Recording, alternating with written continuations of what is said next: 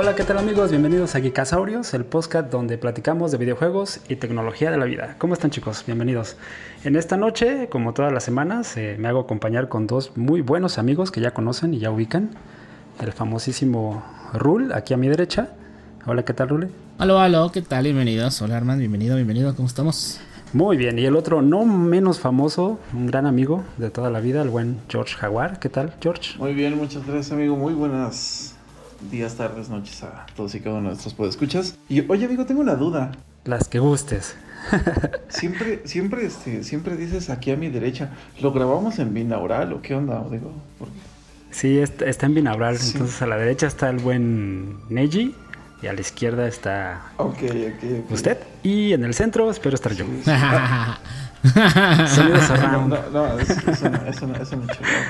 ¿Sí han tenido oportunidad de, de escuchar ese tipo de, de grabaciones? Son una belleza. No, claro. Fíjense que hay de hecho un eh, el año, hace como cuatro años eh, un laboratorio de audio grabó, hizo una prueba de audio eh, grabando con la forma de la oreja humana. Un micrófono lo ponía dentro de la de una forma humana sintética. Y los sonidos en, en- en espaciales se grababan tal cual, ¿eh? tú los escuchas. Entonces hay una tecnología bien interesante de espacio del sonido que luego platicaremos en otro podcast. Pero en esta semana, chicos, ¿cómo les ha ido?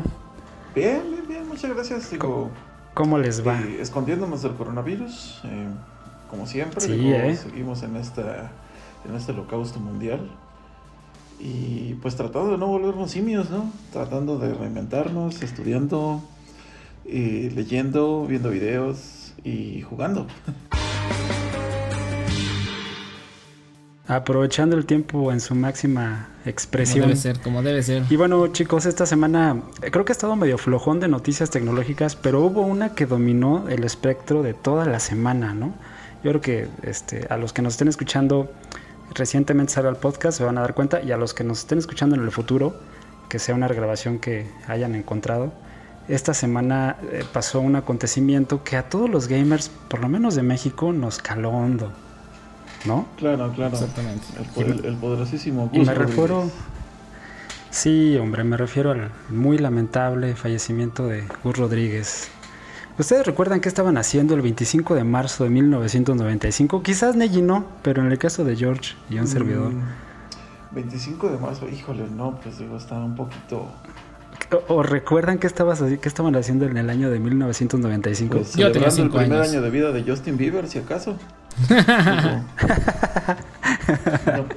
Bueno, les digo esta fecha porque en ese año y en esa fecha, el 25 de marzo, se estrenó ese mítico programa de la televisión mexicana llamado Nintendo Manía. Uf. a cargo de este personajazo Gus Rodríguez, mm, que en su momento fue un parteaguas ¿eh? en, en cuanto a contenidos en México. Eh, no sé si en Latinoamérica, pero por lo menos en México no existía nada no, parecido. Y yo creo que fue, salió en una época en la que difícilmente eh, la industria de los videojuegos pudiera pensarse, al, al al menos en ese momento, que tuviera en algún punto tal relevancia como lo que es hoy en día, ¿no? No, estaba en pañales la industria, aunque ya para esas fechas del 95, según los cálculos que se hacían en ese tiempo, porque recuerdo muy bien las revistas que nos llegaban a México en ese tiempo de, de- de videojuegos de Estados Unidos, daban una cifra, decían que el mercado de los videojuegos representaba más que el mercado de Hollywood para ese momento. Ahorita ya representa más que la música, que Hollywood, que el cine y que otras muchas cosas, ¿no? El- eh, pero en ese tiempo más que Hollywood. Entonces ya era como, empezaba a ser como representativo, como importante, pero en México todavía no éramos ni siquiera un mercado importante. Era como todavía muy marginal. No, estábamos eh, fuera del mapa. Yo creo que de hecho ninguna tecnológica tenía gran presencia en el país, ¿no? Sí, sí es correcto. En, en la época del Super Nintendo era no había ni siquiera distribución oficial de Nintendo y mucho menos de Sega, que eran como las compañías dominantes de ese tiempo. No había representación y sin embargo la gente de, que nos tocó eh, esa época, eh, uno conseguía sus consolas de mil maneras, ¿eh? Plaza Miave es- es- era parte de nuestra, nuestra vida. ¿no? Ahí el famosísimo eje central. Después de pasar a ver Ese una película, mero. el poderosísimo Cine Teresa. Ay, Claro que sí, cómo no. Yo lo recuerdo muy bien. Sí, Yo nunca fui a ese. Yo nunca fui a ese, para sinceramente. todos nuestros amigos que no nos escuchen de la Ciudad de México, esa avenida o que nos llegan a escuchar de otros lados, quizás hasta otros países, es una avenida muy emblemática de la Ciudad de México. ¿Por qué, chicos? Porque está lleno de, pues, ¿cómo te puedo decir? De mercancía O sea, bastante todo, valiosa. Todo, el comercio Informal. eh, informal, eh, una de las mecas más grandes de Fayuca comercialmente hablando. ¿Qué Eh, Fayuca significa? Perdón, ¿Qué Fayuca significa para los que nos escuchan de otros lados? productos De procedencia dudosa. electrónicos no autorizados para su venta legal. Electrónicos, ¿no? De, de- no, no, no, como... Pues eh, originalmente era como productos Ah, sí, extranjeros que no, que que no se conseguían en importación México. Esa es la. Fayuca. Ajá, de ahí viene. No, no, o sea, el nombre correcto es importación, esa es la palabra correcta, pero digamos como la, la degradación de la palabra era Fayuca. Cuando alguien traía Fayuca era porque traía cosas eh, de otros países, principalmente Estados Unidos o México, de manera pues no, no legal. O sea, no, no es que lo importara, sino que lo hacía por otros medios y productos que no se conseguían. Hubo una época en México que no les tocó donde el mercado estaba cerrado y era dificilísimo encontrar marcas No, extranjeras, sí. pero es otra cosa. Y en esa época, eh, conseguir alguna consola de videojuegos y los videojuegos como tal no era fácil, Yo era creo que todavía en- en tiempos, este, hace no más de 15 años, yo creo que todavía esto era algo bien común, ¿no? Sí, sí, sí.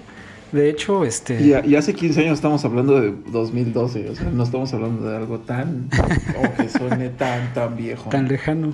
De hecho, la, la primera empresa que tuvo representación eh, así legal en México fue Microsoft. Xbox fue la primera línea de, de mercado Sí, de consolas exactamente. que abrió sus oficinas y todo. Y la última fue Nintendo, o sea, curioso, ¿no?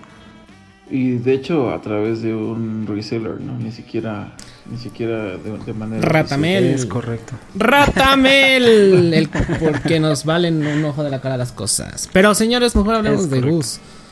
Quiero que hablemos de él. Sí, sí, sí. ¿Qué, qué tan importante Este- fue Gus para ustedes, chicos? Híjoles, pues es el, par- el maestro de todo. Porque yo, mira, yo, yo no voy a decir que fue el que me enseñó a jugar videojuegos, porque evidentemente no lo hizo, pero fue una persona que me enseñó a apreciar lo bueno que eran los videojuegos. Me, me enseñó este, a, a poder apreciarlos, a poder compartirlos. En serio fue una persona que me gustaba despertarme por las mañanas y verlo en el 7, haciendo una reseña para poder decidir qué juego poder comprar, o más bien qué juego pedirle a mis padres que me compraran. Ten- tenía Claro, claro. 5 años en el 95, entonces evidentemente yo no tenía cómo comprarlos. Y este y gracias a eso pues este tomaba esa decisión. No ¿no? tenías ni dientes, amigo, en esa época. Eh, sí, de hecho, de hecho también este compraba yo las revistas de Club Nintendo porque si los están escuchando gente de la actualidad, bueno, más bien chavos de menos de 15 años, ellos tienen la facilidad de buscar las guías en internet, ¿no? Y aquí yo recuerdo muy bien que compraba las, este, las Club Nintendo porque no podía pasar una parte del juego de The Legend of, del, de, The Legend of Zelda. No, po- no sabía cómo encontrar a Saria porque mi inglés era súper básico. Y jamás entendía que tenías que escuchar el ruido de, de Saria Song en el bosque perdido para poder encontrarla. As- eh, tuve que estar esperando para comprar esas revistas para poder, para poder pasarlo y entre otras cosas que me, que me ayudó el buen, el buen Gus, ¿no? Evidentemente él no las escribió, no todas. Evidentemente su equipo fue el que lo hizo, pero pues él era el, el encargado de, de Pero, todo pero ello. fue el que Él- puso él, el fue mapa. cofundador de esa revista. Junto con... O sea, ot- él- sí, él- era fue uno de los socios. Él, él, él- él- él es parte de esa gente que, que fue meca de, de, de la editorial de videojuegos, ¿no? Como tal en México. Y, Independientemente del grupo en el que después se fuera esparciendo, ¿no? No, no, no, pero, pero eh, sí, tienes toda la razón, George. De, de hecho, él fue como el pionero porque el- los empresarios antes no le apostaban a ese mercado incipiente. Era como muy riesgoso y no, no querían invertir su capital en algo así. Y sin embargo vino este señor y probó que el mercado de los videojuegos en México deja y deja mucha lana.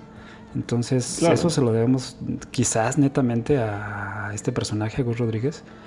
Y, y- y el por qué citó Rule esa revista fue precisamente eso, porque aparte de ese programa emblemático del cual platicábamos de Nintendo Manía, fundó eh, esta revista eh, que era una locura en su principio.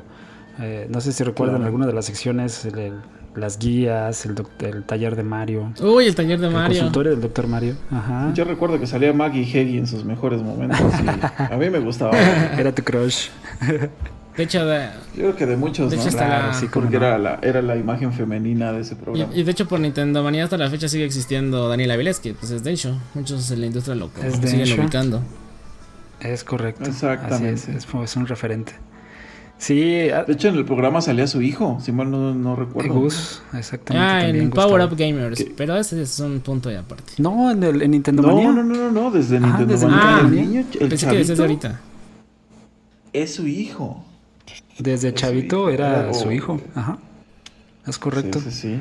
Y, y bueno, de- de- platicábamos recientemente con un amigo de Live, del Xbox Live, platicando de la noticia que dominó todos los medios esta semana pasada por lo, lo emblemático que fue esta persona. No solamente por el aporte a la industria de los videojuegos, su carrera obviamente abarca más. Pero hablando justamente del programa de Nintendo Manía, acordá- o recordábamos que para la época las animaciones que introdujo en, en televisión abierta, el grado de producción que le metieron a todo eso era muy bonito, ¿eh? Trataron de cuidarlo.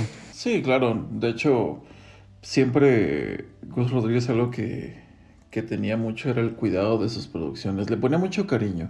Y, y es que, bueno, eh, justamente yo tengo una eh, pequeña anécdota, realmente no es, eh, vaya, la, la, la, la historia de que todo el mundo quiere contar, o que todo el mundo debería, pero tengo, tengo casualmente una pequeña anécdota justamente con Gus Rodríguez, porque hace aproximadamente, pues estamos hablando de por ahí del 2005, 2006. No sé si recordan ustedes, ¿sabes? pues yo, hasta, yo estaba haciendo radio por internet hace ya algunos años. Y este, parte de, de- de la formación que yo quise hacer era- fue meterme a un curso de locución. Ok, no sabía, pero Y qué padre. En ese, en ese momento, eh, uno de mis instructores fue Gus Rodríguez, justamente. ¿Cómo crees? Y, y tuve la oportunidad de trabajar con él en, en este... ¿Y dónde está la foto? No, pues no, no, no, amigo. Yo creo que sí, sí en su momento sí la tuve, pero pues era un momento en el que pues no, no teníamos esos respaldos. Digo, igual y sí tendría que buscarla por ahí para, para tener esa remembranza de todo lo que hacía, Valdría pero oro. Yo estoy de hablando por ahí del 2006, más o menos. Ya era una persona muy conocida para ese año, Gus Rodríguez, George. Ah, no, sí, sí, sí, pero te digo, o sea, yo no tenía, o en su momento si lo saqué con mi teléfono, Ah, ya, claro. no sé sí, ni sí, dónde sí. quedó eso. o sea. Obviamente, sí, sí, sí, te entiendo. No había el OneDrive, Y ¿no? Ni el este- Drive de la época. Eh, pues, durante un mes, un mes estuvimos conviviendo con él, el, el- el, este... Él justamente pues, nos, estuvo, nos estuvo dando este, parte de, de las clases de este, de este diplomado que tomé. Y una de las preguntas, eh, recuerdo muy, muy reiterativas, porque pues obviamente por el personaje que era, pues siempre evocaba de cierta forma a, lo mismo. Y siempre le preguntaban, ¿cómo puedo dedicarme a los videojuegos? De la manera en la que pues él, él él él lo había hecho, ¿no? Y, y algo que, que personalmente se me hizo una, una de las mejores respuestas que, que- que he encontrado hasta la fecha para, no solamente para al que te quieres dedicar, sino simplemente para lo que sea. Él- él decía que realmente, si te gusta escribir, escribe. Si te gusta hacer radio, haz radio. Si te gusta, eh, no sé, hacer, hacer este, de- desarrollar innovaciones, realízalas. Si, e- si, si, si dentro de eso, de eso que te gusta hacer, te estás orientando, en este caso, por ejemplo, él, él- él hablaba de la escritura, que era de, de sus, de sus partes más fuertes. Eh, si lo que estás haciendo, si tu escritura está e- e- es buena y te gusta, prácticamente dedicarse a los videojuegos es como una cereza del pastel. Pero él decía que como tal los videojuegos no era, no era el punto, sino realmente hacer lo que te gusta y solito la vida te va a ir llevando hacia donde, hacia donde debes estar, ¿no? Propiamente, que fue- es, es parte de lo que él, él decía que así es como él había llegado a, a tratar, o más, más que nada, dirigir toda su vida profesional a la parte de los videojuegos, ¿no? Que no es lo único que hizo, ¿no? Él, él- él estuvo como productor con, con Eugenio Derbez y estuvo haciendo ahí muchas otras cosas. Aunque bueno, ¿no? Él tuvo la fortuna de, trabajar en, en- en una de sus pasiones, que sin duda fueron los videojuegos. Es que yo creo que el hecho de que fuera una industria tan nueva en México le dio un spotlight que no le dieron las otras referencias, pero de hecho si te pones a ver ahí en Wikipedia el, el balance de, de- de sus roles, creo que los videojuegos realmente no pesan, ¿eh? Hay más como dado a la conducción, a la dirección de arte, de Sí, cámaras, claro, sí, narrador, escritor, y realmente la, la parte de, que va enfocada a videojuegos es como tú, como él mismo decía, una cerecita en el pastel. Exactamente. Y quizás por eso no, eh, este... No, y de hecho, eh, te digo, él, él cuando, cuando le dice, porque como te comento, ¿no? Eran de las preguntas reiterativas en general. Me imagino. Este, él, él decía eso, ¿no? O sea, haz lo que te gusta y el tópico al que vayas es, es una cereza simplemente. Claro, entonces ya saben escuchar. Ahí casualmente a él le tocó que, que, que afortunadamente una de sus pasiones eran videojuegos y parte de su vida profesional la llegó a, este, a, enfocar en ello, ¿no? Pero, pero aparte, fíjate que, por, supuesto que su trabajo habla del genio que era, yo creo que eso está más que probado, no, no hay necesidad ni siquiera de comentarlo más porque está hecho y está visto, pero aparte de tener esa genialidad en, sus, en su trabajo profesional con todo lo que implica, tenía como ese ángel, ¿no? De, de, de caerle bien a las personas, como de tener carisma, de tener cierta chispa que no todos los escritores, ni todos los conductores, ni todos los eh, directores tienen. Y yo recuerdo también, por ejemplo, que incluso personas como de la talla de Miyamoto lo conocían muy bien, ¿eh? Y, y lo... Shigeru Miyamoto era amigo de, Rodríguez, tenía fotos y por lo que platicaba en sus últimos programas. Digo, yo nomás sinceramente lo seguía por sus programas de videojuegos. Eh, de los últimos Power Up Gamers, fue el último que estuve viendo con ellos. Ahorita creo que, es, bueno, estuvo en Beat Me, algo así se llama el, canal, no recuerdo exactamente, pero siempre hacía menciones de con todas las personas que se llegase a, llevar, ¿no? Y evidentemente siempre estaba muy allegado a, a todas las figuras de, Nintendo. Sí, entonces eso, eso como que habla también de no solamente del personaje, sino de la persona, ¿no? Y de la calidad humana que tenía. Yo hablo sin conocerlo, ¿eh? yo la verdad no tuve ningún acercamiento de ningún, ni siquiera por Twitter con él, más que mediante su trabajo, pero me daba esa impresión, ¿eh? De como que tenía esa... esa sí, totalmente, ¿eh? digo, como instructor, digo que fue la, la, faceta en la que lo tuve la oportunidad de convivir con él, te digo, un mes. Un temple de acero, ¿eh? O sea, yo creo que uno de los estandartes era justamente el saber, el, el saber eh, enfocar las energías de las personas hacia sus propósitos. Es algo que pocas veces se ve incluso hoy en día en el mundo profesional. ¿eh? Sí, es correcto. Esa, esa parte sale, sobresale de las personas cuando tienen esa pasión, esa entrega. Eh, y se veía que lo que hacía, lo hacía con mucho, con mucho corazón. Entonces, pues. Sí, muy cuidadoso. Justamente, y por eso salió, salió mi comentario a raíz de, de que comentabas de sus animaciones, porque justamente él buscaba mucho tener ese cuidado de, darle la importancia a, su producción y, generar ese impacto en su audiencia, ¿no? Que bueno, sin duda, pues a estas alturas del partido está más que comprobada que era funcional, ¿no? Pues descansa en paz.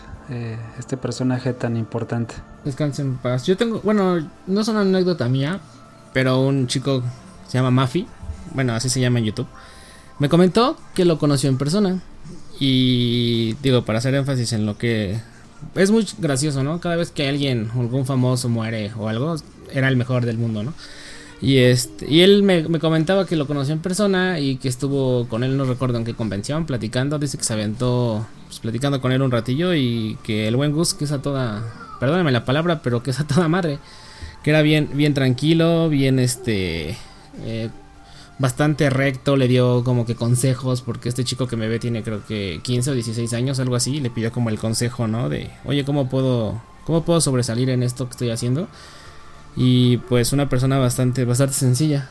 Nada más quería hacer énfasis en, en, en eso del buen Gus. Y, pues, sí, muy joven. Y muy joven también, ¿eh? Muy, muy joven. La vida no la tenemos comprada, chicos, entonces aprovecharla al máximo sería como el mensaje.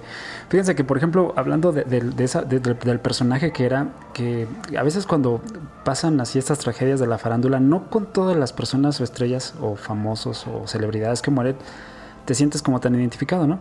Pero justamente me pasó algo bien, ahorita que estoy recordando la anécdota del día que falleció, eh, me, me, habla el otro día mi hermano, mi hermano me habla siempre, ¿no? Pero me habla por teléfono y me dice, oye, no sé si sepas que, falleció. ¿Quién falleció? Y yo, ¿quién? ¿No? Así todo como espantado. Dice, bueno, no era cercano a nuestro, pero la verdad sí lo siento. Y ya cuando me dije eso, me dije, ah, caray. Y ya era Gus Rodríguez. Y dice, me acuerdo mucho cuando lo veíamos este, de niños en la casa y como que trajo a colación esa... O sea, le recordó como esa toda, toda esa etapa de la vida de nosotros. Y, sentí bonito, fíjate, sentí bonito que, que, que, compartiésemos como esa, esa, esa, no sé, etapa de nuestras vidas. Y fue, fue un hecho lamentable, pero hasta ese grado tocó a muchas personas, Gus Rodríguez. Lo, lo, que pasa es que creo que creo que incluso la, caracter, la característica propia del programa, del cómo se emitía, eh, genera como una anécdota. Ajá, un anecdotario. Común entre todos sus seguidores, ¿no? Todos los que éramos seguidores. Porque como no era, no era un programa propiamente estelar, digo, por nombrar algunos, como a lo mejor, como en su momento fue otro rollo, ¿no? Que martes 9 de la noche, sino totalmente Nintendo Manía estaba yo creo que relegado a, a, a un horario difícil. Sí, era un, poco, sábado en la mañana. A las 10. Difícil, exactamente. Pues quien, quien realmente seguíamos a, a, ese, a ese programa, pues te parabas temprano, ¿no? Te, te ibas, bueno, al menos yo me acuerdo mucho que de repente... Si había cereal. Sí, es lo que iba a decir. Cereal. Te servías tus cornflakes. Si había leche con pan, pues con eso, ¿no? Sí, sí. Y desde la cama, ¿no? O sea, entonces, creo que quien, quien siguió, quien, quien, quienes tuvimos la oportunidad de seguir el programa en, en, sus, en su momento de emisión, eh, tenemos esas anécdotas en común. Porque al final del día estaban, como te comento, ¿no? Por las características propias del, del, de, de cómo se emitía el programa pues por la hora, por eh, el momento en el que se, se este, con, con, los demás programas con los que se mezclaba, pues era un poquito complicado, ¿no? Entonces, pues lo, los fans hacíamos lo posible por, por verlo, así como, como en su momento hicimos por ver mucho otro, otro de los grandes programas de, de, de, videojuegos como lo fue Cybernet. Cybernet también, una joyita, ¿eh? Y, y, esa voz característica de la persona que narra. Alexandra Vicencio. Eh, Estuvo Alexandra, un rato. Alexandra Vicencio. Qué hermosa tesitura de gamers. Gamers eh, la, la, trajo a la vida, ¿no? La trató de renovar en su, en su momento, ¿no? Con, sí, con estuvo trabajando con gamers y de hecho entre su staff estuvo Claudio de Atomics. Que ahorita sigue en gamers, de hecho, el chico. De hecho, si no mal recuerdo, en ese programa estuvo de invitada como conductora esta Jimena, Jimena Sánchez. Eh, y pues fue. Siento yo que no fue lo más, lo más inteligente porque creo que ya entrarle a la industria del videojuego es algo complicado si no sabes, ya que la gente te tunde. Puf. Como nos han tundido, ¿no? Para, estamos, podcast. para que nos tundan. Entonces, creo que no les fue bastante sí, bien. Sí, sí. Grandes programazos de la televisión abierta. Pues a mí no me hubiera importado su ignorancia, ¿eh? No, pero fíjate que no, fíjate que yo ahí sí, yo ahí sí difiero porque en realidad precisamente por eso malmiran a la industria de los videojuegos, por todo eso, porque no le dan el valor que, que, se tiene como otro tipo de industrias. Bueno, pero en realidad la televisión abierta y en general en Latinoamérica no es como muy, en todos los países no es como muy rebosante de calidad, entonces eso es otro tema, pero pero sí, pues sí, ni, sí, grandes Ni te creas que solamente en televisión abierta, ¿eh? Te, ahí te no, encargo claro. Acapulco Shore. Completamente, sí, sí, sí. Y esas cosas. sí, sí, sí. El mal gusto vende, señores, eso queda claro. Pero bueno, ese es otro tema completamente diferente. Por eso no nos escuchan, porque está muy bonito nuestro podcast, muchachos. Esa es la razón, de hecho. es lo feo. Debe ser. Es correcto, chicos. Pues así pasa. La vida continúa y, y, va a quedar como un buen, gran referente y su legado nadie se lo va a quitar. Exactamente. Diego Rodríguez va a estar inscrito en las letras doradas, letra, con letras doradas de la industria incipiente de los videojuegos en México. Y quizás en Latinoamérica, no sé si... No sé si sea tan reconocido También. fuera del país, pero mínimo aquí. Por lo menos aquí sí. Fue una persona bastante importante.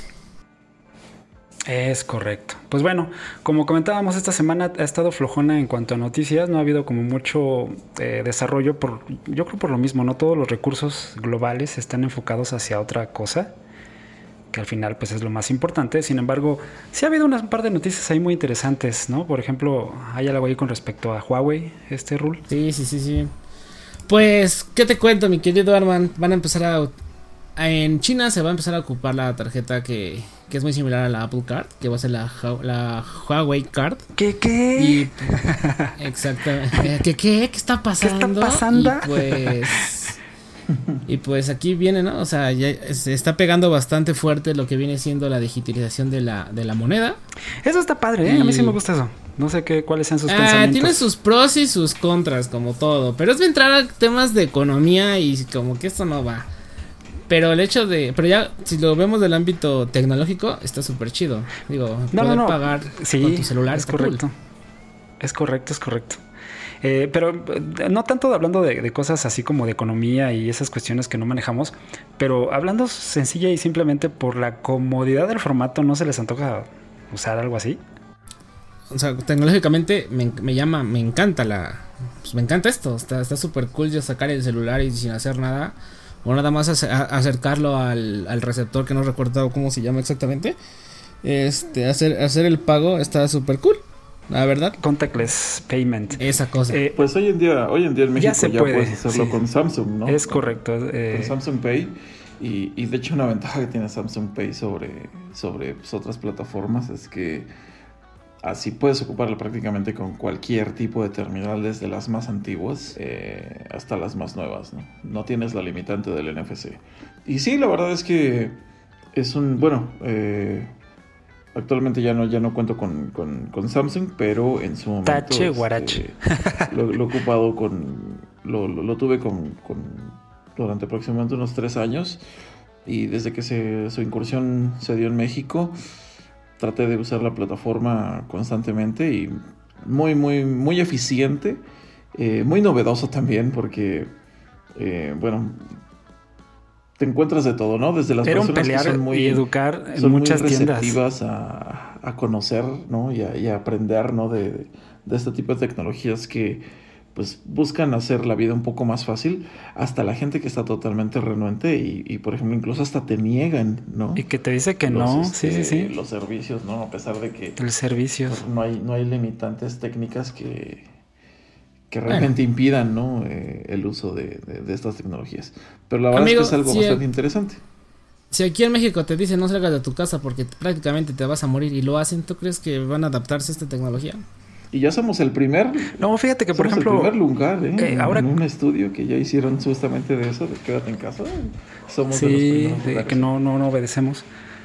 Pero bueno, regresando al tema de, la comodidad de los de los pagos electrónicos, no, no pagos electrónicos, porque en realidad la nota no se refiere a eso, sino a la homologación de, las tarjetas físicas en un formato digital y también es en formato físico, porque al igual que Apple Pay, lo que implementa o lo novedoso de este servicio no es tanto el hacer el pago con el celular, porque eso ya se hace de mil maneras sino el hecho de que eh, Huawei como tal, y en el, como en el caso de Apple, se alían con alguna institución bancaria y esta institución le da respaldo a la tarjeta propia y entonces mete como descuentos, promociones, como eh, muchas cosas que los bancos tradicionales por el sistema de crédito y de, manejo no lo, no, no lo pueden hacer. En cambio, estas empresas lo están haciendo de tal forma que, por ejemplo, no te cobran anualidad, eh, si haces ciertas compras, el segundo año tampoco te, compran, te cobran anualidad. En el caso de Apple, por ejemplo, la tarjeta física como tal es una, está chulísima. está hecha de titanio. Eh, impuso como nuevas normas de seguridad no tener como ni nombre, ni número, ni nada eh, en, la, en la tarjeta como tal. Entonces, hay como una revolución, algo interesante con respecto a todo esto. Pero obviamente pues Huawei no se podía quedar atrás y, está tratando de hacer lo mismo en, China principalmente. Pero eh, lo interesante es ver cómo lo adoptan, si es que lo llegan a adoptar fuera de China, ¿no? Porque ahorita con todo ese relajo que traen de los problemas con Estados Unidos y toda esa situación, no se antoja nada fácil. No, de hecho, de hecho hay, ya, en México hay eh, varios productos que, este, que integran eh, varias cuentas en una sola tarjeta. Se, llevan su gestión por medio de apps, aunque bueno, sigue siendo una tarjeta de plástico. Pero eh, ya hay algunas que te permiten hacer eso, digo. Nada más que eh, creo que varía en cuanto al ISO. Haz de cuenta que la diferencia de lo que es Apple Pay y en este caso Huawei Pay con toda la oferta de wallets electrónicas que hay en, en el marketplace es la homologación del cifrado. Eh, cómo cifran tus datos eh, de dinero y cómo se hace la transacción del dinero eh, electrónico. Ese es, ese es en realidad como el ah, punto claro, clave. Claro. Ah, bueno, pero aquí digo, bueno, al menos yo me estaba enfocando más en como ver la, la experiencia. es como, como, como, como lo maneja, ¿no? Porque sí hay muchas como aplicaciones de wallets, de, lo que sería netamente un wallet de, tarjeta de crédito o de débito. Hay como muchas alternativas, pero siguen dependiendo de un banco emisor, en este caso eh, con alguna compañía de las dos que hay, que es Mastercard o, o Visa. Pero aquí lo interesante es que eh, tanto Apple como Huawei se fueron como por otro camino y, y, ese otro camino les permite ofrecer ciertas ventajas al cliente o a tú como cliente que al pagar o utilizar esa tarjeta te dan beneficios que ningún otro banco ni ninguna otra institución de respaldo como Visa o Mastercard te ofrecen. Y es ahí donde está como la nota interesante porque si esto se llega a dar, eh, va a abrir como que una competencia que ahorita está como muy monopolizada por estas dos entidades. Ahí es donde viene como lo disruptivo de toda esta nota. Exacto. Sí, sí, no, y la verdad es que, eh, como te comentaba, ¿no? son... E, es, otra forma de, hacer las cosas y siempre, siempre es interesante, ¿no? Entrar en ese... O sea, subirte a ese tren tecnológico, ¿no? Te hace sentir bien. Sí, es, es, facilita muchas cosas. Por ejemplo, cuando hablabas de, Samsung Pay, yo me acuerdo que cuando recién inició operaciones en México, este, llegabas a alguna institución y el simple hecho de que eh, para poder, digamos, validar la compra mm, se haga mediante una operación binaria alternativa en la cual eh, tu número se, se, se, se, ¿cómo se puede decir? Se camufla, se disfraza, por así decirlo, en el momento de hacer la compra y se, desbloquea. Se no, no, encriptado está todo el proceso.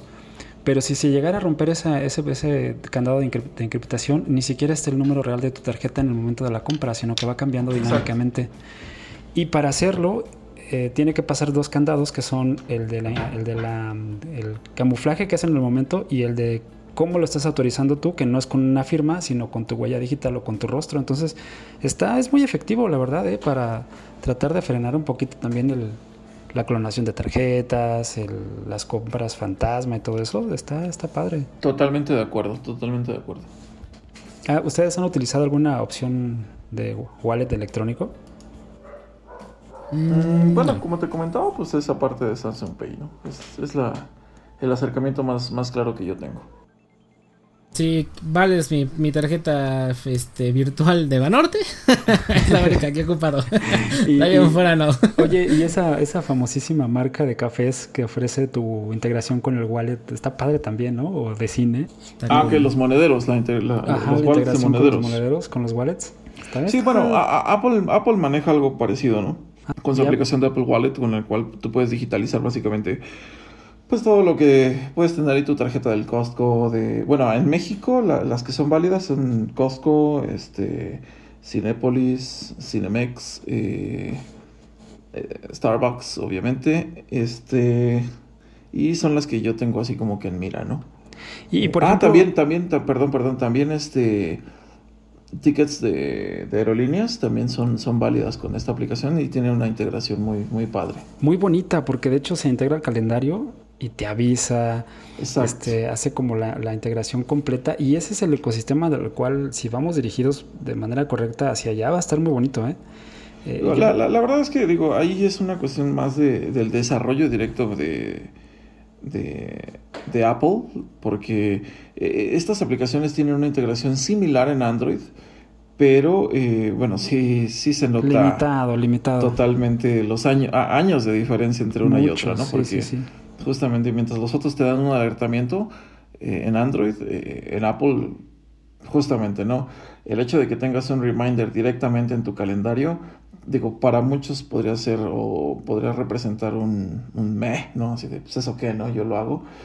Eh, pero, pero el que solito el sistema lo haga, que siempre da, da, esa experiencia de usuario, que es algo que, pues, en este caso, pues, por ejemplo, Apple maneja perfectamente con todos sus productos. ¿no? Por ejemplo, yo me acuerdo mucho que me sorprendía en su momento cuando empezó el wallet eh, que lo habilitó es Apple para México, ese monedero electrónico. Me acuerdo que la integración de Cinepolis era es hermosa porque te ponía por geolocalización que estaba cerca del cine y te ponía tu boleto digital en pantalla bloqueada. O sea, eh, eso sí estaba muy cool. Está padre, sí, sí, sí, es como muy, no, muy bonito. O sea, y ya ni siquiera tenías que desbloquear el celular, nada más llegabas y lo presentabas y con eso, ¿no? Exacto. Entonces, no, sí, definitivo la, la, experiencia que te da ese ecosistema es bastante interesante. es muy ventajosa. Muy cuidada, muy, cuidada. Pero también por comprar las cosas así me perdí de muchos, muchos descuentos en el cine. no sé si les pasó eso. bueno, lo que pasa es que obviamente ahí falta más la integración también de, de las empresas, ¿no? De la empresa, así es. tú vas guiado por este... por... por, un, por, una, por una compra simple. Digo, hoy en día creo que todas esas experiencias se van a ir puliendo ya con todo lo que es el machine learning y todo ese tipo de cosas que pues nos van a ir acercando cada vez más a, a la búsqueda de, experiencias ya no solo este de, compra directa sino la, la, la, experiencia de, uso y de compra más eficiente para, para el usuario ¿no? Y, y, sí, esa integración eh, a base de inteligencia artificial y de machine learning, como tú dices, por ejemplo, Google también está dando buenos esbozos porque integra todos sus servicios de calendario, de recordatorios, de, digo, empieza en México también el, pagar con la cuenta de Google. Y, Google posee otro tipo de infraestructura muy diferente de Apple, pero muy avanzada en otros aspectos, en reconocimiento de, de muchas cosas, ¿no? Al final la inteligencia que ellos manejan es uf, vastísima. Y, a mí me ha tocado que, por ejemplo, con el asistente se integra con mi agenda, los calendarios, las, también las cosas, por ejemplo, de ir al cine, se integran al recordatorio de la mañana, te dice la ruta, este también está muy está medio optimizado, o sea, está empezando a dar pasos también muy acertados en esa dirección. Claro, claro te recuerda que fuiste al cine porque luego el boleto no se quita de la página de la pantalla. Ah, bueno, pero eso es como del desarrollador, yo creo más, más que nada. Te tienes que meter a quitarla manualmente porque estás así de, güey, ya salí del cine, ya, por favor, quítate de mi pantalla. Pero bueno, evidentemente funciona bastante hermoso todo esto. Sí, eso era cuando podíamos salir al cine, muchachos. Ay, bueno, eso sí, extraño tener mi boleto un mes ahí guardado porque no me da flojera meterme a quitarlo. Para las premiers, ¿no? ¿Se recuerdan así toda la, magia, la mística que representaba que saliera a, la venta esa premier que tanto anhelas? Ah, ya va, tiene un año en game, lo siento, tenía que mencionarlo. Estás diciendo eso. Y sí, esas épocas en las que éramos, éramos, millonarios y no lo sabíamos, éramos ricos y no lo sabíamos. Éramos felices y no lo sabíamos. bonito, es, bonito. Sí. Eh, y ahora los tiempos ya pues, regresaremos a, a, esa normalidad y, y, esperemos tener la oportunidad de, de seguir siendo partícipes de esas claro. estas circunstancias cambian, pero... Cambiando eh, del tema y hablando sobre el cine, ¿ustedes vieron esos letreros que estaban en las... en donde ponían los nombres de las películas con mensajes de que nos veremos pronto o algo así? Hubo memes y yo la verdad no me lo creía. Pero tuve que salir porque tuve que ir al banco. Y allá donde fui al banco había un, había un cine. Y sí decía un mensaje así de que nos veremos pronto. Ah, sí, claro, que era algo así de que el cine nos enseñó que todas las historias tienen finales felices. Sí. Ajá, el, community manager, oh, qué bello. Genio, ¿eh? Pues no sé, obviamente fue por negocios y lo que quieras, ¿no? Pero fue algo bonito. No, pero al final, fíjate que esa, esa cotidianidad la se extraña. O sea, a lo mejor son cosas muy mundanas, pero te hacen valorar eh, lo frágil que es este perder justamente ese, digamos, eh, lo que se hace tan cotidiano y realmente tiene cierto valor, ¿no? Ahorita valoro al señor que estaba sentado al lado mío mientras veía aves de presa y no se callaba dormido. ¿Te tocó eso, Neji? ¿Sí? ¿No conté la anécdota? No, no, no me lo has contado. No, a ver, cuéntanos. Les cuento, uf, bueno, nada más eh, de volada. Oye, pero Fui al cine a ver Aves de Presa. cada que cuentas anécdotas de cine terminas Ay, es que ya me enojé. No, esta es graciosa. Hagan de cuenta que fui a ver Aves de Presa, no la fui a ver luego, luego, para evitar precisamente estar con mucha gente, ¿no? Entonces, como pobre, me, fui en el combo lunes. porque pues me da palomitas, ¿no? Y, y, entonces entré al cine y estaba las salas libres así para mí. Solita la sala, sí. Nada más había un, una pareja abajo de mí. Como cuatro o cinco filas. Y así, solititita, ¿no? Y yo estaba viendo mi película bien bello, hermoso, feliz, contento. Y para eso veo que entra un señor, ¿no? Y ya va subiendo, va subiendo. Y me fijé si traía uniforme de Cinépolis, a ver si nos iba a decir algo. No, no traía uniforme de Cinépolis y agarra y se sienta al lado mío. O sea, ni, siquiera fue a, ni siquiera fue a dos butacas. Fue al lado mío. O sea, si yo estaba en el A1, él sentó en el A2. Entonces así de, ¿por qué haces eso? ¿eh? Y yo, y yo volteé a verlo así de... O sea, en mi mente fue así de, ¿es en serio? ¿Tienes todo el maldito cine?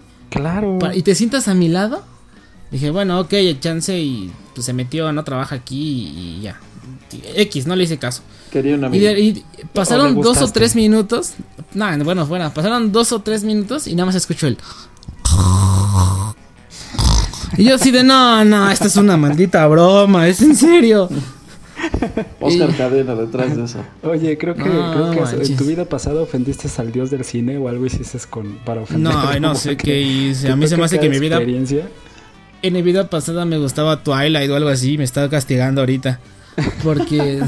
no, no, no. Sí, sí está muy cañón eso. Pero pues así fue mi, mi... Ahora extraño a ese señor porque ahora no hay nadie a mi lado. No, pues no ya no se puede.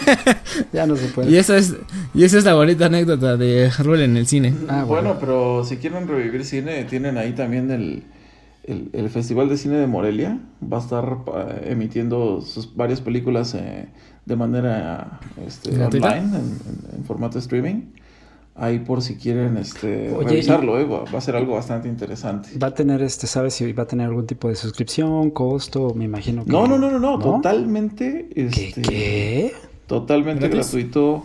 ¿En dónde o por qué eh, plataforma? Bueno, la página original eh, es moreliafilmfest.com y bueno, ahí tiene el apartado de streaming y ahí van a poder este estar viendo las películas que compiten Estar este viendo las películas, varias, películas, no, no, no, no son todas, eh, son, entiendo que también son de, de, festivales pasados, cosas, eh, obras eh, sobresalientes que se han presentado en el cine en, en, este festival. Pero es pues, independiente. de todos y cada uno de, los que gusten este, verlas de manera streaming, ¿no? No, y fíjate que es cine independiente porque yo no sé de eso. Es este como muy loable que las empresas hagan eso, ¿eh? Sí, sí, sí se, se, se alaba y una felicitación, señores del Festival de Cine de Morelia. Si nos están escuchando, muchas gracias, de verdad. Y, perdónenme porque yo no sé qué este transmiten. ¿Cómo? ¿Cómo? Y perdónenme porque yo no sé qué tipo de películas pasan. ¿Me podrías orientar en ello? Eh, bueno, son, películas, eh, bueno, un poquito más orientadas al arte. Digo, algunas veces sí se llega a presentar algo de cine comercial. De cine comercial. O sea, es como si fuera la Cineteca Nacional. Mm, no pues tanto así, porque son realmente nuevas las películas que se presentan, ¿eh? Son las ah, bueno, sí, sí, exactamente. Exactamente, exactamente.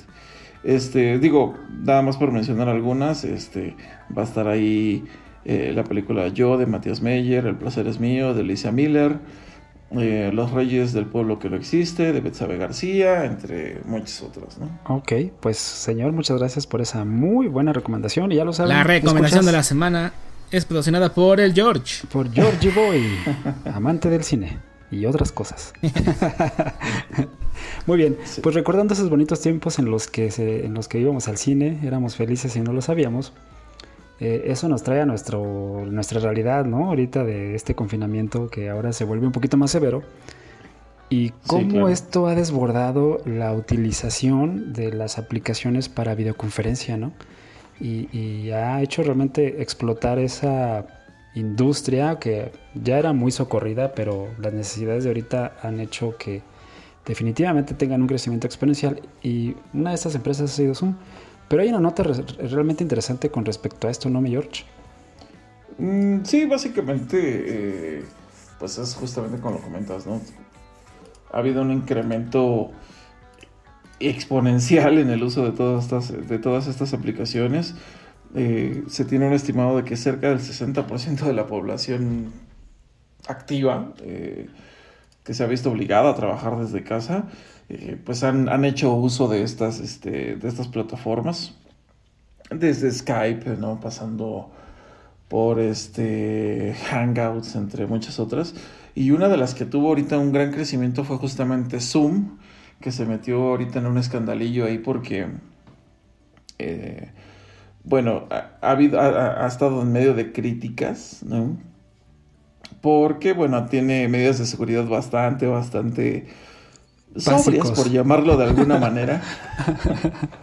y que, bueno, presenta un gran, riesgo, un, gran riesgo para los usuarios, que es justamente algo de lo que, o, de, las, de los factores por los cuales... Eh, varias eh, empresas de TI eh, han negado. Pues, pues, pues se niegan tanto, un, poco, un poco con tanto, pues con tanta razón, ¿no? Para, para, para mandar a, la gente a trabajar desde casa porque, pues, eh, estamos hablando de que todo el tráfico que antes corría por las intranets de las empresas ahora está corriendo a través de internet público, ¿no?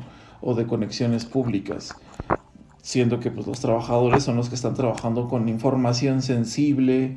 Eh, digo, por hablar de algo, pues imagínate toda la información financiera que llega a correr a través de, que antes estaba contenida en una intranet, pues ahora está prácticamente de manera pública.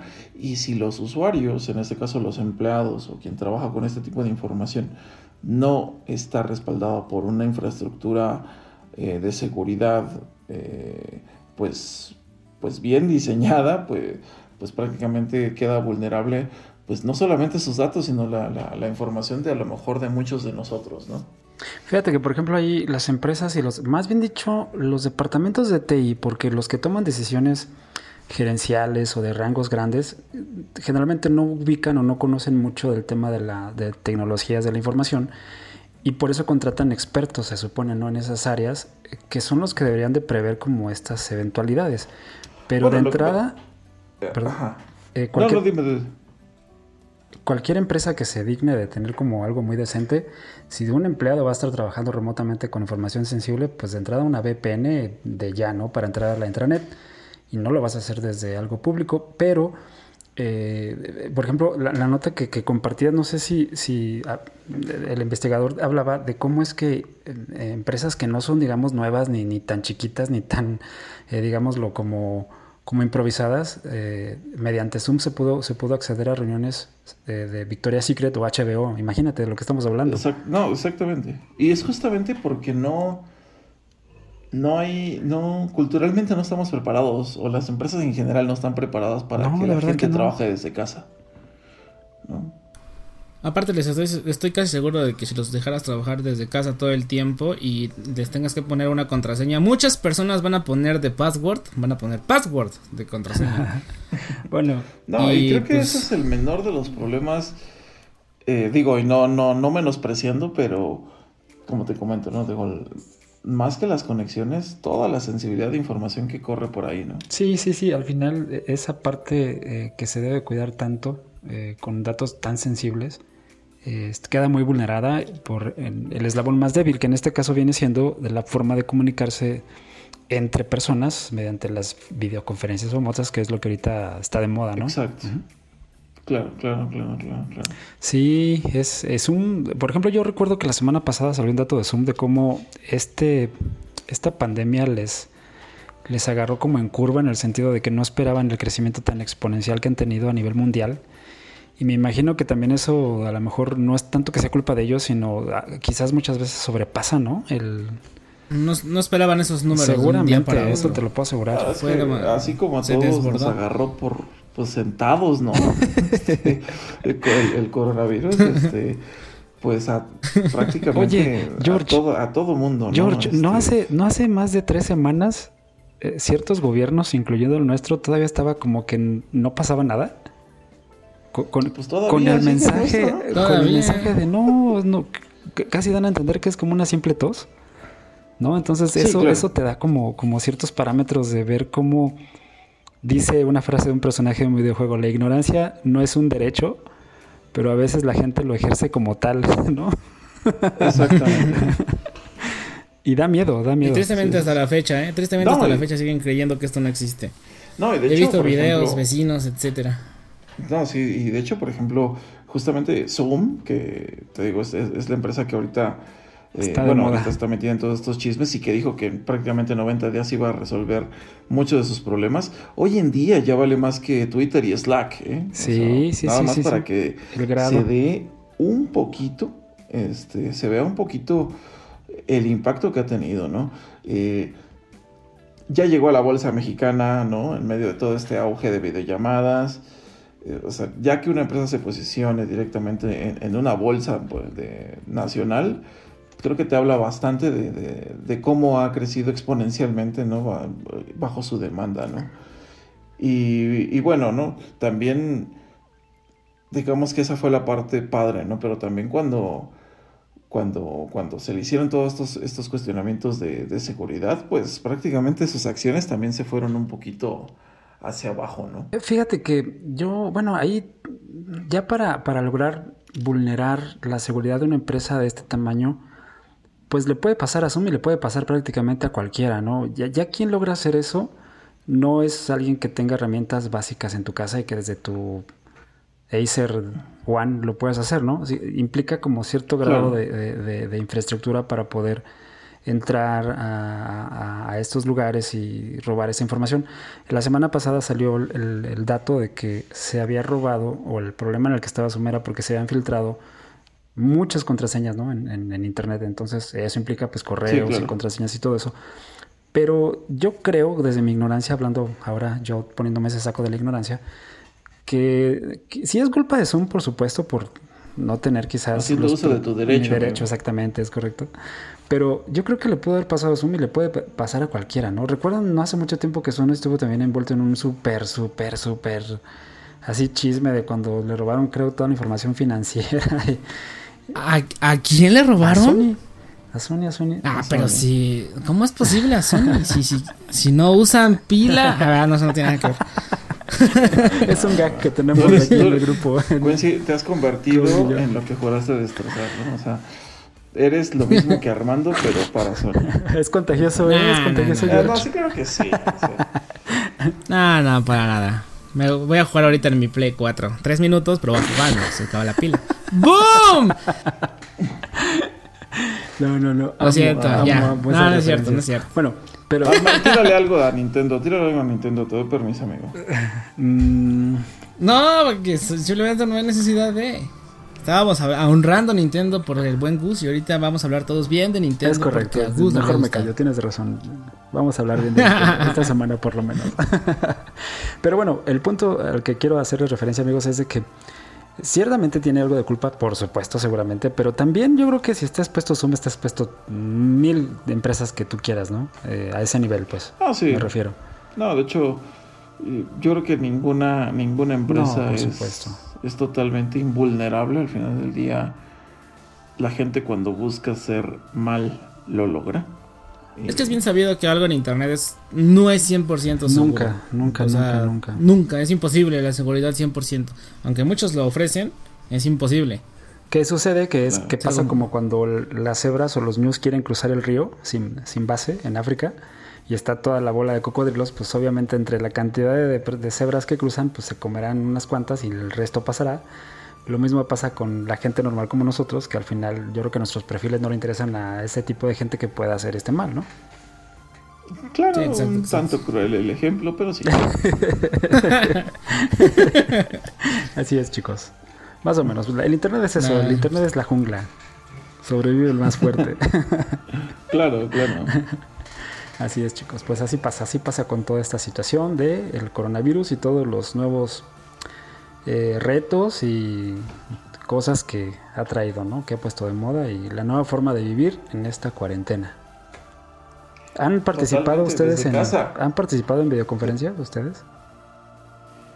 Eh, Con amigos, pues sí, tan con solo con ustedes. familia. Pero no, no, no tanto en el ámbito quizás del podcast, sino en su vida diaria, en su día a día, con familiares, con amigos, con en trabajo, no sé. Mm, Mm, Sí, sí, Sí. con familiares. sí, de hecho yo lo hacía desde antes de, de ahora sí que de este relajo. Ok, ok. Ok. No, tam- Ay, tam- ¿Qué, plataforma usan? 2.0. Por cierto. Ah, yo uso WhatsApp. Pues, es lo más sencillo. O dúo, dependiendo. Duo, eh, Duo, como que se ha posicionado también como una plataforma muy cómoda. Sí, pero es que con mi amigo con el que hablo más así, este, por videocharla, eh, perdónenme por la moto. Es con el de la moto, ¿no? Con el que Este, hablas. Videocharla. Con ese baboso de la moto.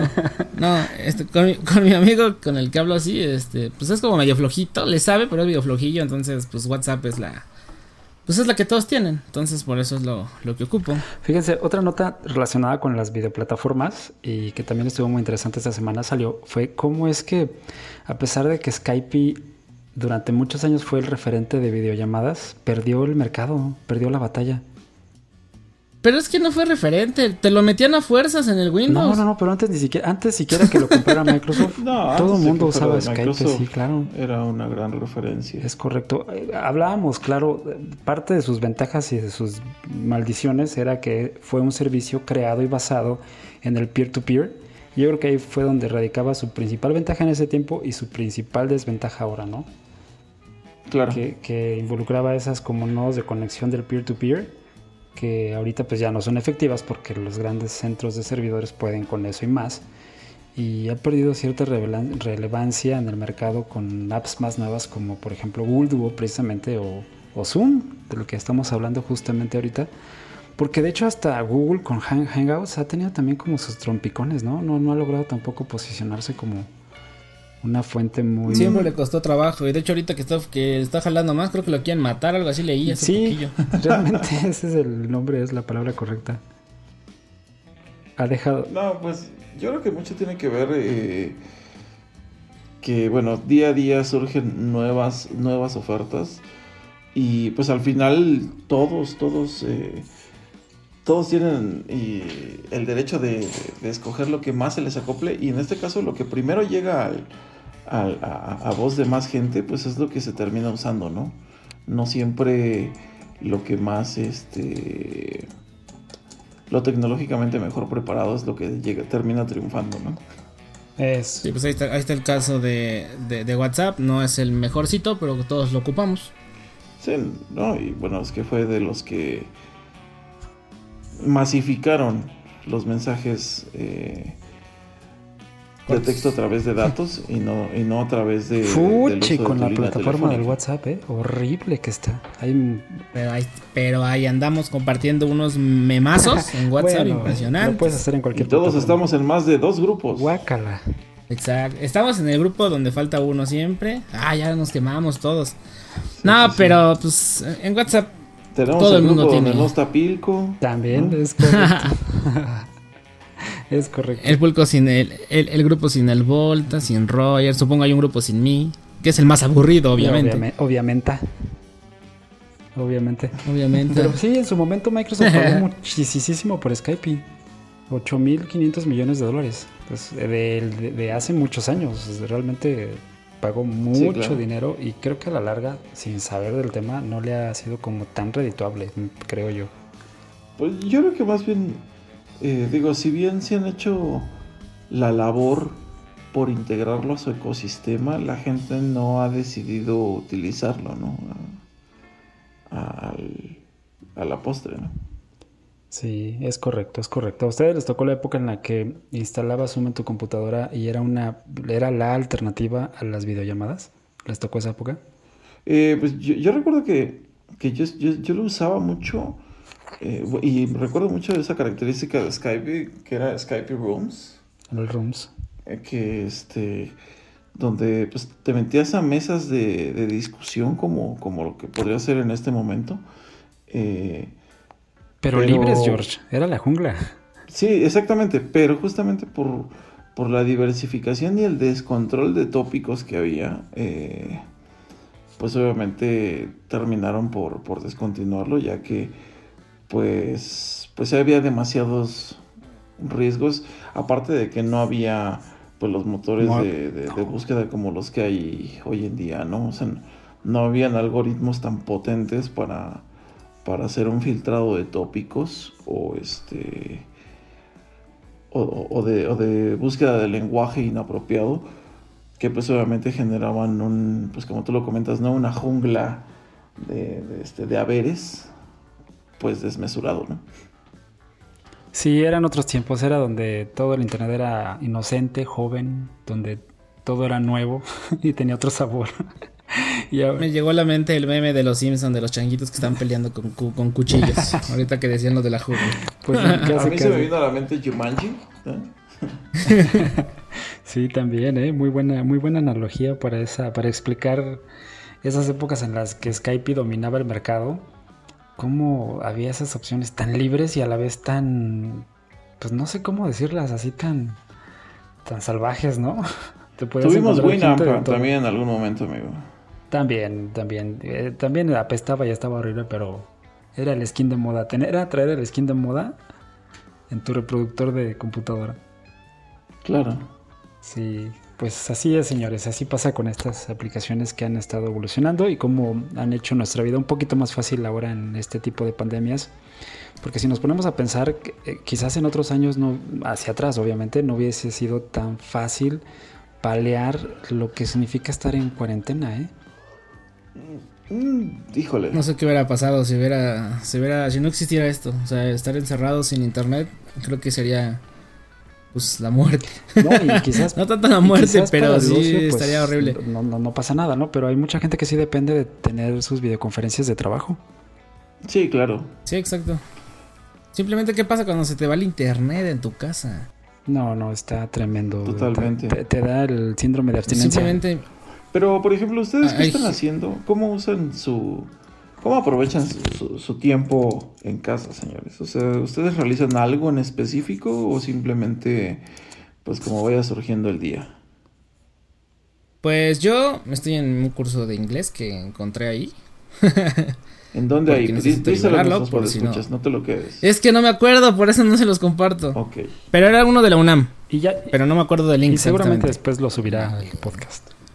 Sí, después se los comparto. Llevo, llevo este, dos semanas apenas en eso. Eh, y también, bueno, sigo haciendo mis, pues, mis videitos que hago para YouTube, mi stream. Así es como ahorita ocupo mi, mi tiempo editando. Ok, ok, ok. Fíjate que en mi caso empecé, yo la cuarentena la empecé, bueno, su pobre casa, eh, empezamos la cuarentena un poquito antes por las condiciones médicas de mi niño Y eso nos obligó a empezar la cuarentena antes, entonces habíamos tenido como cierta planeación como familia para, para pasarla. Y esa primera etapa ya pasó, que fue la de todas las reparaciones de casa y ya saben, arreglos aquí, arreglos allá, que quizás que en el día a día no te permite hacerlo ya, ya, ya terminaron, pero este, ahorita hemos tratado como de, planear en familia actividades nuevas. Por ejemplo, eh, queremos, eh, no sé, tener como ciertos cursos de baile, como tomar eh, cursos en internet. Por ejemplo, la, fu- la Fundación Slim ofrece una infinidad de cursos de lo que quieran, ¿eh? con certificación, la mayoría gratuitos. Entonces, si tienen chance De de... hecho, yo esos los llevé, los llevé en la, un- en la universidad y son buenos, muy ¿eh? buenos, la verdad. Esos todos los de. Fundación Slim son muy buenos. Entonces, Me ayudó tanto en redes hay de todo. como en de programación todo, básica. de- Ajá, hay hay de, todas las todo y son, son bastante buenos. Entonces, Ah, y ahorita que me acuerdo también estoy llevando un curso de animación de Pixar. excelente. y está, está bien divertido. Y, y entonces co- como que dividimos esa faceta del día en varias, pases, en varias partes, por ejemplo, las, las enseres domésticos de hacer la- los quehaceres normales mundiales, las comidas y después ya las, eh, las eh, eh, pues no sé cómo, no sé, no sé cómo se le llama, como de instrucción, como de aprendizaje. Y las recreativas, de, de decir, pues, ¿saben qué? Ahora vamos a ver una película de, de tal, ahora vamos a ver una película así, una película así. Y, y tenemos, por ejemplo, ahorita el proyecto de, de- de empezar el jardín Ah, y, ok. y hacer ahí alguna remodelacióncilla con el jardín, pero los tres, o sea, mi esposa, mi niño y yo. Súper Ah, cool. qué padre. Oye, George, Mande. tú el otro día me habías comentado sobre unos cursos, ¿no? De, de foto o algo así. Sí, de hecho, este, bueno, digo, para los que me conocen un poquito, saben que actualmente, pues son de los tópicos que más eh, me atraen en estas últimas temporadas. Y justamente tanto Sony como Nikon eh, han liberado varios, varios cursos de fotografía en cuanto a eh, con diferentes este, temáticas, ¿no? Desde composición, eh, tratamiento, tratamiento de luz, fotografía de viaje, documental y bueno, una serie de, de, de- de- de- de- de información que bueno, al final de cuentas siempre si hay la oportunidad de aprender algo, pues nunca está de más, ¿no? Todos estos links se los vamos a poner, pero en la cuenta de Twitter es más fácil que los vean. Porque creo que nadie pela la descripción de, de este de Spotify. Entonces lo voy a pegar ahí en el Twitter. Claro, claro. Perdónenme, mis vecinos no, no saben lo que es una cuarentena y andan en motos. A lo mejor creen que la manera más eficaz de combatir el virus es en, en moto, ¿no? No, la- no lo alcanza de tanta no velocidad. alcanza. Claro. es correcto. Es correcto, es correcto. Muy bien, señores, pues creo que vamos dándole ya, vamos llegando al final de este de esta emisión, de este podcast de esta semana. Lástima que terminó. Terminó el podcast de hoy. Va bien rápido. Y como siempre ha sido un deleite, realmente es muy agradable estar platicando de cosas que nos gustan con amigos tan queridos como ustedes. Gracias, amigo. Es, es, muy bonito, es muy bonito, la verdad. Y bueno, pues palabras finales ya para despedirnos, chicos. Eh, pues nada más que agradecer nuevamente su, apoyo. Sigan compartiendo eh, el podcast con sus amigos, conocidos. Estamos, recuerden que estamos en Spotify, estamos en Google Podcast y en la cocina también estamos. Así que síganla pasando bonito, cuídense mucho y pues bueno, si, si el coronavirus no los permite, y nuestras conexiones nos han cortado, la siguiente semana estaremos con ustedes. Muy bien. Rule. Aquí vamos a andar exactamente. No, pues también agregando que ya hicimos la petición en iTunes, porque varias personas me lo han pedido en iTunes. Pero eso ya no depende de nosotros, ¿vale? Pero pues ahí, no están, ahí estamos en redes sociales, síganos en, en Twitter. O si quieren el contacto directo conmigo, ya saben, exrule con W en todos lados. George, ya también, ¿cuáles son las suyas, George? Eh, George-Jaguar en Instagram. George Jaguar en este, Jorge Luis Reyes, perdón, en Facebook. Y pues eh, tanto en Xbox como en PlayStation, mi gamer tag es Guerrero de Sangre. Ah. Wow. Ay, sí, no, para que vean que tengo Play y por eso no reviento que no uso pilas. es, eh, no, George es muy objetivo, él no, no, no, no trata de poner siempre, no, no es fanático. Es objetivo. Yo nada más molesto a mis amigos que les gusta PlayStation. No sé si por ahí se enteraron, pero sí, lo platicamos en el podcast pasado. pero bueno. Super F. sí.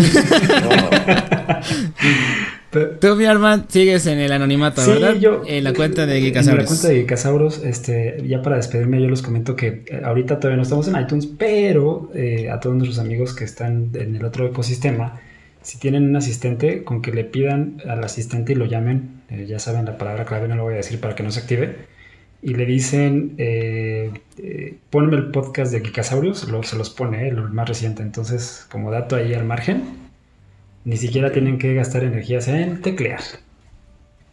Perfectísimo. Muy bien, señores, pues, pues, muchas gracias. Sin nada más, sin nada más que agregar, vámonos chicos. Vámonos. Buenas noches. Arriba Buenas noches. Estamos en contact.